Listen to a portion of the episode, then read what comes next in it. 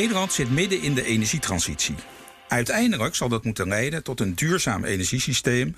In de serie over de energietransitie gesproken gaan we in gesprek met mensen die zich beroepsmatig bezighouden met energie en met die transitie.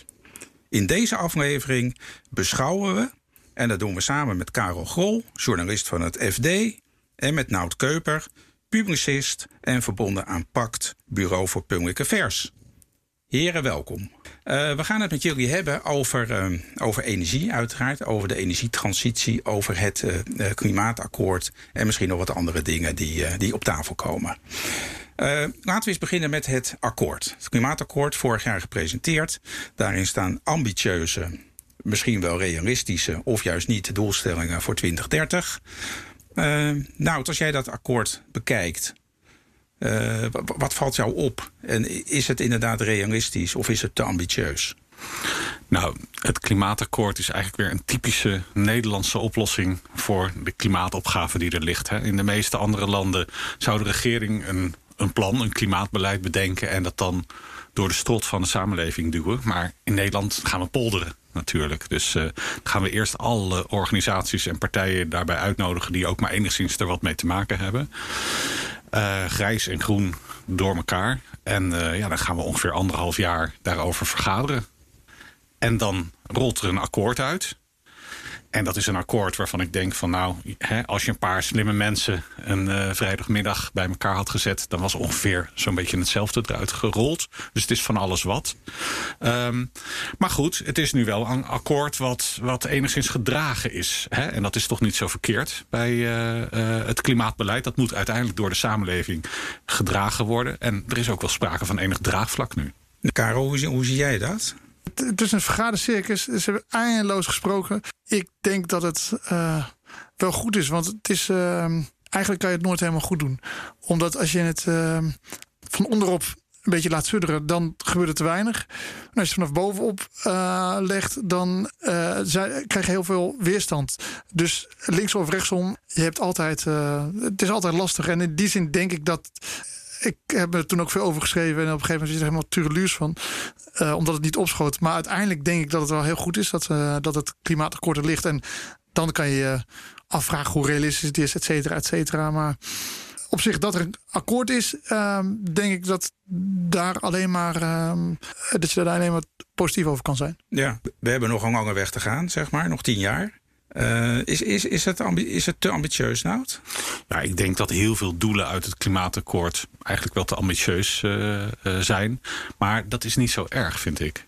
Dat als de zaak maar in beweging komt. en en ehm, ja, dat is, dat is in Nederland tot nu toe eigenlijk nooit het geval geweest. Ik heb voor mijn boekje over klimaatbeleid heb ik 15 jaar Nederlandse klimaatdoelen en uh, ambities uh, allemaal naast elkaar gelegd. En dan zie je dat er uh, ja, eigenlijk bar weinig van terecht is gekomen. in Nederland hebben we een beetje de neiging dat al, al, zodra we de doelstellingen hebben opgeschreven, dan vinden we eigenlijk al dat die behaald is. Dan stopt het werk. Terwijl dat juist het startpunt van het proces zou moeten zijn. En als gevolg daarvan ja, hobbelen we nu een beetje achteraan in Europa. Maar goed, ja, nu is er een klimaatakkoord, er is een klimaatwet. Uh, de geesten zijn er langzamerhand zowel als een beetje rijp voor. Dus ik denk dat we ook nu wel een inhaalslag gaan maken. Het opvallende wat je ziet is dat vaak juist de, de rechtse politici het meeste voor het klimaat hebben betekend. Uh, eind jaren tachtig, onder Lubbers, Nijpels, Winsemius, heeft uh, Nederland eigenlijk internationaal het klimaat een beetje op de kaart gezet. Een van de eerste conferenties over het klimaat. Daarvoor ging het altijd over het milieu, maar dit ging echt over broeikasgassen. Die vond in Den Haag plaats, uh, eind jaren tachtig, onder uh, Lubbers. Dat was ook de opmaat tot het latere Kyoto-verdrag.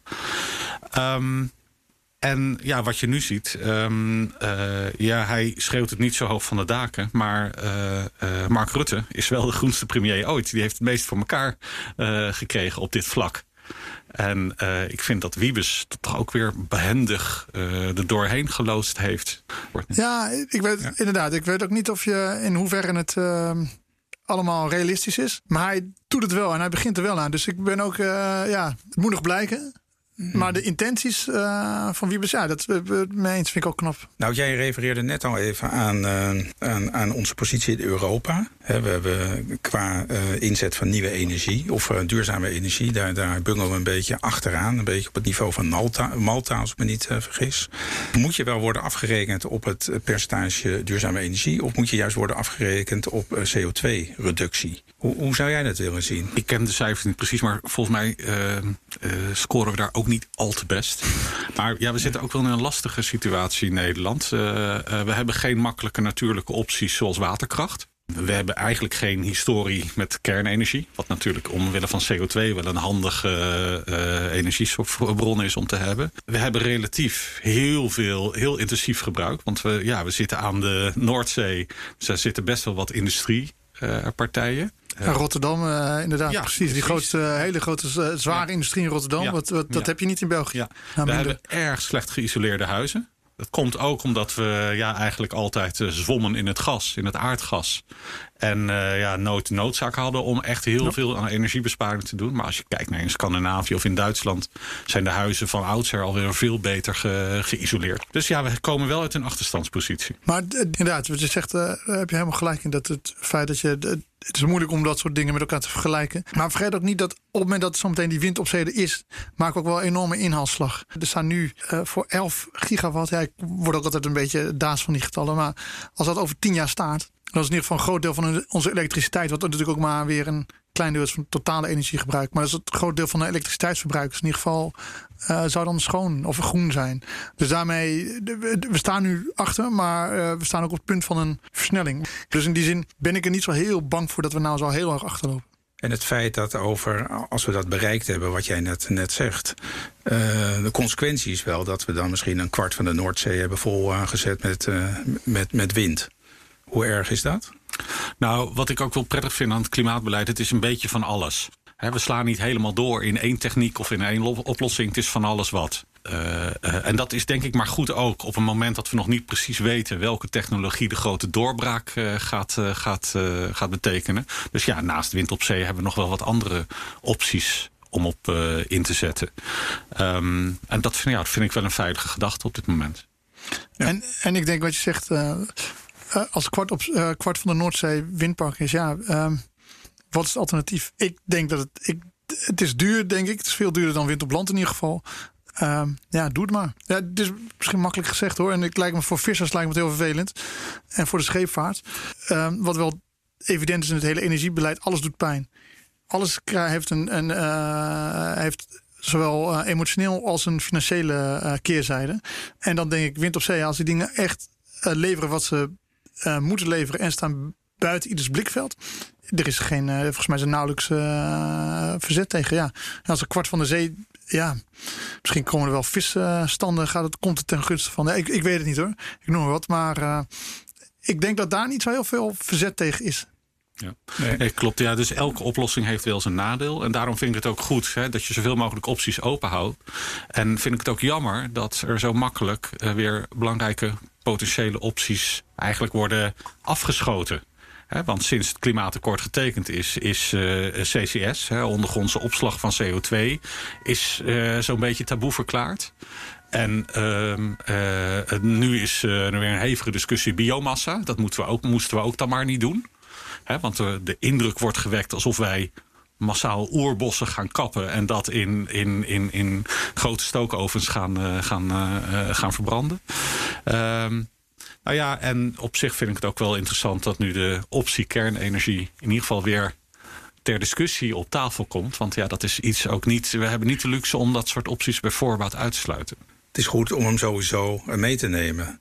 Dat zal dan uiteindelijk uh, op termijn, misschien wel op de wat langere termijn, ten koste gaan van aardgas.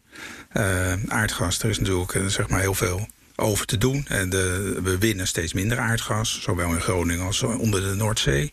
Dat zal de komende jaren waarschijnlijk niet veel anders zijn. We zijn een netto-importeur geworden inmiddels van aardgas.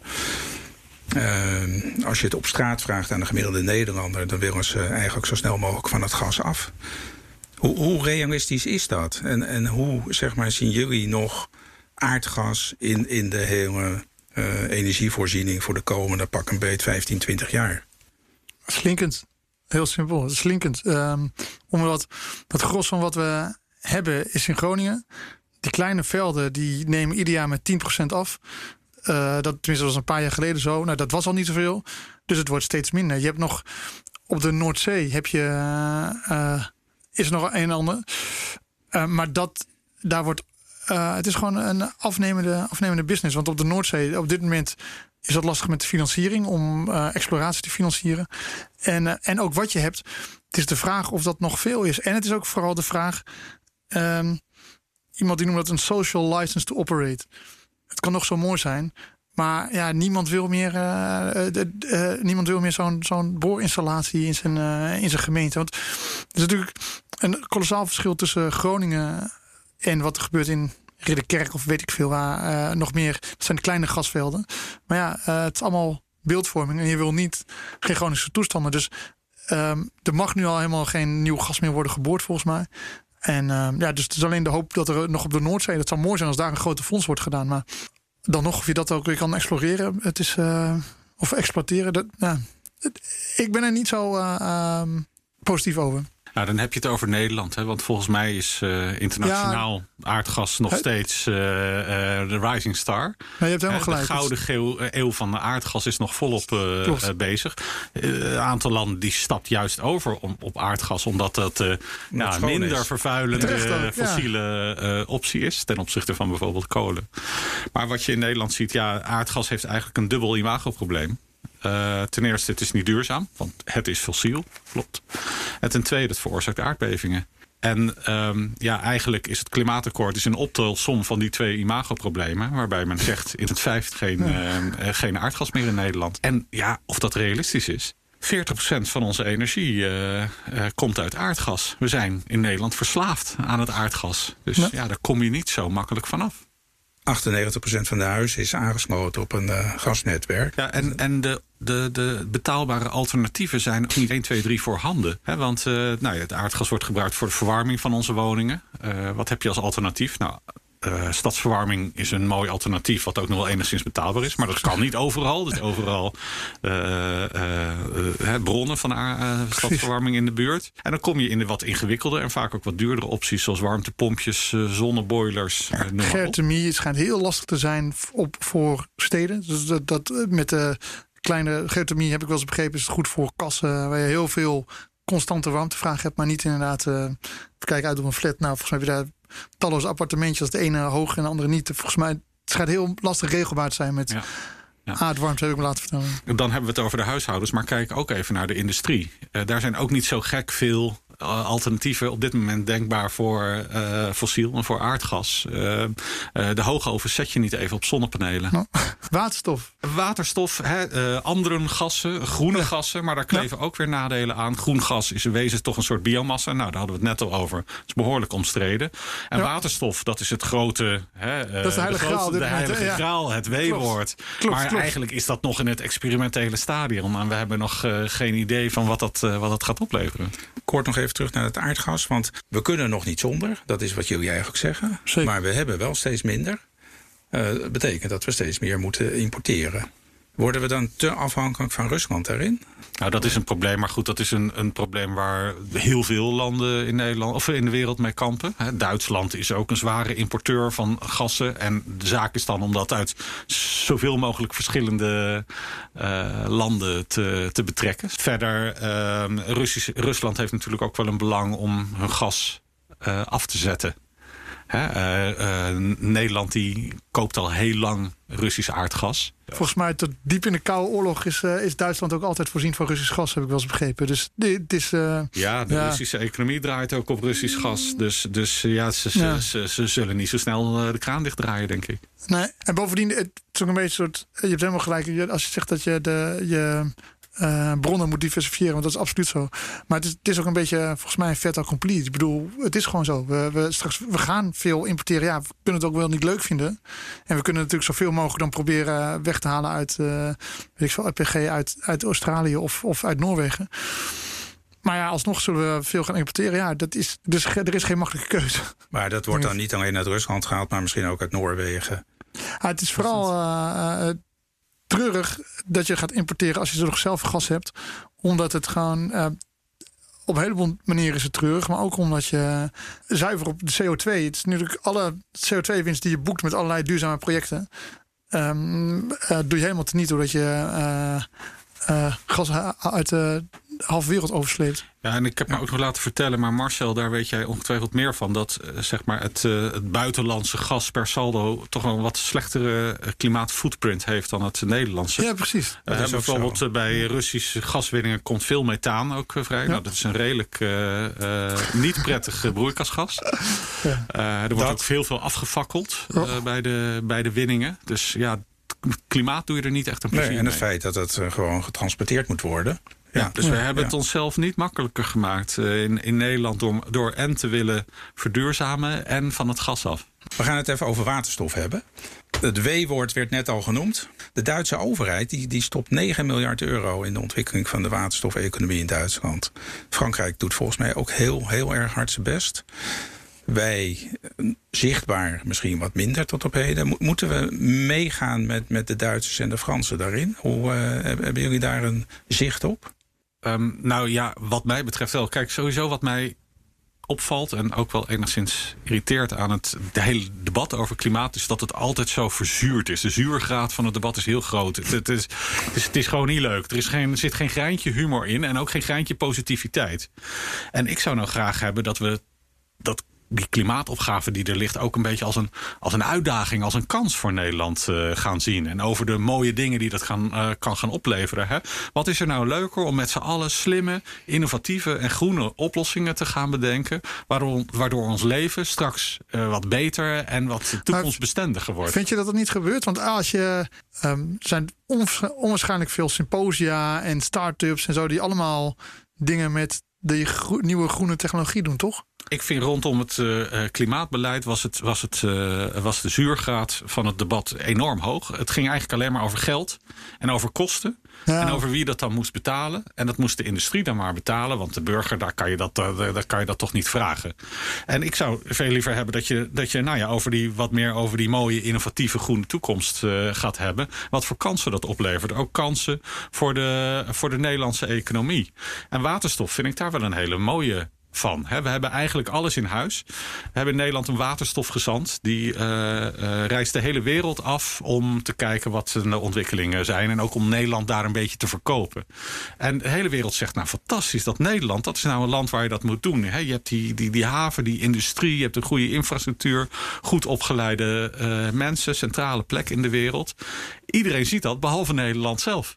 He, dus ik zou zeggen van laten we nou eens een, een, een mooi toekomstperspectief neerleggen waarin uh, onze industrie, he, in plaats van het over de grens te jagen, dat we die gaan neerzetten als de, de, de, de groenste uh, industrie van de wereld. Onderschatten we onszelf dan daarin met de kennis die we hebben? Ja, het is, Nederland is toch altijd een beetje van. Uh, zijn niet echt van de grootste aanpak. Hè? Het is altijd een beetje pap en nat houden, waardoor er eigenlijk niks tot stand komt. Ja. Hetzelfde vind ik eerlijk gezegd uh, met, uh, met uh, ja, de, verduurzaming van de gebouwde omgeving. Dat een heel lastig probleem is. Ja, daar zal inderdaad een hele hoop geld bij moeten. Laten we dat dan maar gaan doen. Dat is ook goed voor de economie. Dan helpen we de bouw weer een beetje.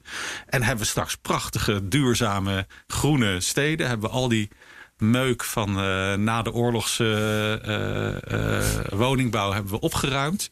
En komen ze in het buitenland, vanuit het buitenland kijken hoe mooie steden we hebben gebouwd. Karel, waterstof, investeren, meegaan met, met, met het buitenland. Hoe, hoe kijk jij daar tegenaan? Lijkt mij logisch. Ja. ja, dat lijkt mij heel logisch. Dat als, als zij dat doen, dat wij dat, wij dat ook doen. Maar het is... Um, het is, het is gewoon lastig. Ik blijf op terugkomen. Het, blijft, het is ook nog gewoon klein en het wordt ook als een soort uh, wondermiddel beschouwd. Terwijl uh, er, er zijn nu al, als je kijkt hoeveel er over gepraat wordt en hoeveel gebeurt, dan denk ik dat er meer mag gebeuren dan, de, dan uh, gesproken wordt. Ja, misschien moet je de verwachtingen een beetje temperen. Of, of ja, ik, ik weet niet, maar ik denk wel dat ja, als, als onze buurlanden er hard op investeren, dat het logisch is dat wij dat ook doen. Is, is het zo dan misschien uh, dat, dat waterstof door veel mensen een beetje te veel als de oplossing wordt gezien, terwijl het eigenlijk een van de oplossingen is? dat, dat laatste is waar. Maar goed, daar zitten Caro en ik dan toch een beetje iets anders erin. Jij zegt van verwachtingen een beetje temperen. En ik heb denk van, nou, laten we daar nou eens een, mooi verhaal van maken. Waarin iedereen enthousiast van wordt. Hè, nu heb ik zoiets met dat klimaatbeleid. Straks komt de overheid, klopt bij mij aan de deur aan. En die gaan mijn mooie smeg gasfornuis met vier pitten en een wokbrander gaan ze wegdragen. Uh, um, of, ja, dat, dat, of ik dat nou leuk vind. Ik, ik heb liever toch dan wel wat moois ervoor terug. En dat zou een mooie florerende waterstofeconomie zijn. Je hebt ook mensen die zeggen van nou weet je, laat die Duitsers en die Fransen maar even gaan. Uh, laten ze ook de, de, fouten maken die onherroepelijk bij zo'n proces horen. Dan laten we daar vooral van leren. En laten we dan op een later moment instappen en die fouten niet maken. Ja, maar dat is, dat, vind ik ook, dat is ook een beetje makkelijk. Want je weet niet, als je er eenmaal in zit, weet je ook niet welke, uh, wat de fout is. En voor hetzelfde geld hebben ze enorme dingen die je niet meer inhaalt omdat je te laat bent. Dus, dus uh... Even over de rol van de overheid. In, de, in de hele de klimaatdiscussie, ook het, het akkoord over zeg maar, het halen van doelen, uh, over de ambities die er onherroepelijk zijn.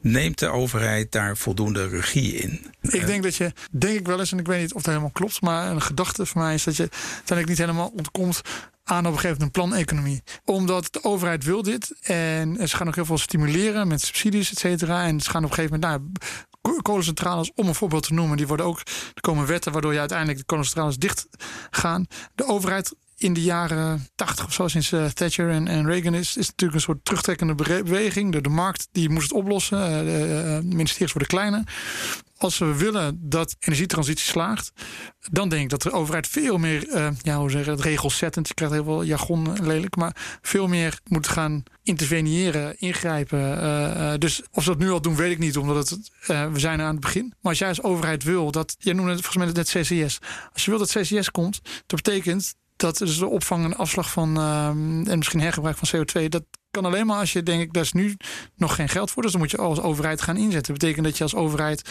regels moet gaan maken, subsidiepotjes, links, rechts. Ik denk dus dat de overheid eh, een veel grotere rol moet gaan spelen. En dat gaat misschien ten koste van de markt. Nou, als je dit hoort, wat denk jij dan? Nou, ik denk dat uh, een markt het wel degelijk goed kan, kan oplossen, uh, oplossen als je de regels maar goed uh, bedenkt. En de wind op ik daar een mooi voorbeeld van. Toen hadden ze eigenlijk een mooi systeem van subsidies en tenders bedacht. Waardoor de markt zijn werk ging doen en de kosten omlaag gingen en er dus minder subsidie naartoe moest. Ja, over het algemeen, als je nou kijkt naar dat hele klimaatbeleid vanaf eind jaren 80 heeft de overheid geen beste track record. Want ze hebben in Nederland om vier jaar hebben ze het weer helemaal omgegooid. En dat is iets, dat is killing voor zo'n groot, langdurig proces wat je in moet met een, met een, met een energietransitie. Maar ja, ik ben met Karel eens. Je ziet de, laatste tijd dat, dat de overheid weer een beetje de verantwoordelijkheid durft te pakken. Het is heel grappig. Bij het vorige energieakkoord. Toen stond er nog heel voorzichtig in het regeerakkoord van nou, het zou goed zijn als er een, uh, een energieakkoord komt. Dus werd de markt eigenlijk uitgenodigd om dat te doen. Mm. In het afgelopen regeerakkoord stond er al van er komt een uh, klimaatakkoord. Dus trok de overheid het al een beetje naar, uh, naar zich toe. Over het hele proces van uh, het, hoe dat ging bij het klimaatakkoord en de regie die daarop is gevoerd door economische zaken. Ja, dat, nou, dat, daar moeten we het nog maar eens over hebben. Dat, dat verdiende niet de schoonheidsprijs. Maar het is gelukt. Het is, het is er ja. gekomen. we weten inmiddels dat er fors geld bij moet. En dat moet voor een groot deel van de overheid komen. Dus ja, dan vanzelfsprekend wil de overheid er dan ook wel iets over te zeggen hebben. En gaan ze daar ook iets meer ja, zeggenschap en dus iets meer regie op voeren. En ik denk dat dat wel een goede zaak is. Dat er wel ergens een soort centrale coördinatie van die hele energietransitie uh, is kan maken. Ik wil jullie voor, voor nu hartelijk danken uh, voor dit gesprek. Interessant. En uh, ik moet nog even zeggen dat deze podcast is eentje in een serie over de energietransitie gesproken. Het is een serie van vijf. Zijn te beluisteren via de kanalen van EBN en ook via de website van BNR.